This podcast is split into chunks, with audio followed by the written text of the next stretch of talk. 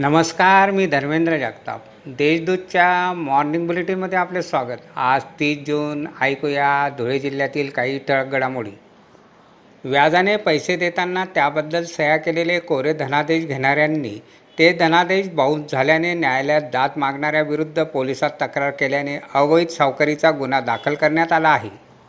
या प्रकरणात तिघा महिलांची नावे समोर आल्याने अवैध सावकारीबाबत तीन महिलांसह चौघांवर धुळे शहर पोलीस ठाण्यात गुन्हा दाखल करण्यात आला आहे. धुळ्यासह शिरपूर तालुक्यात बुधवारी पावसाने हजेरी लावली. त्यामुळे पेरणीसाठी शेतकऱ्यांची धावपळ सुरू झाली आहे. तर जिल्ह्यातील काही गावांमध्ये पाऊस नसल्याने शेतकरी पावसाच्या प्रतीक्षेत आहे. शेतकऱ्यांनी घेतलेले बियाणे व खते पडून आहेत. धुळ्यातील प्रभाग क्रमांक बारामधील मुस्लिम नगरात गेल्या पंधरा दिवसांपासून पाणीपुरवठा न झाल्याने संतप्त नागरिकांनी बुधवारी महापालिकेवर हंडा मोर्चा आणला व अधिकाऱ्यांच्या दालनाबाहेर ठिया मांडला. शिरपुरात कोरोनाचे चार रुग्ण आढळून आले. त्यांना घरातच विलगीकरण करण्यात आले आहे.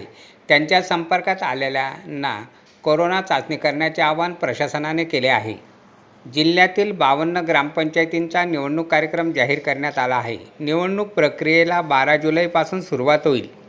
चार ऑगस्टला मतदान प्रक्रिया तर पाच ऑगस्टला मतमोजणी होणार आहे. धुळे तालुक्यातील ढोडरे शिवारात भरदा वेगातील बसने मागून धडक दिल्याने तरुण ठार झाला. या प्रकरणी तालुका पोलीस ठाण्यात बस चालकाविरुद्ध गुन्हा दाखल करण्यात आला आहे. शंकर सकट असे मयत तरुणाचे नाव आहे. अशा आहेत आजच्या ठळक घडामोडी. सविस्तर बातम्यांसाठी वाचत राहा देशदूत आणि ताज्या बातम्यांसाठी भेट द्या. W W W dot Deshdoot dot com या संकेतस्थळाला. धन्यवाद.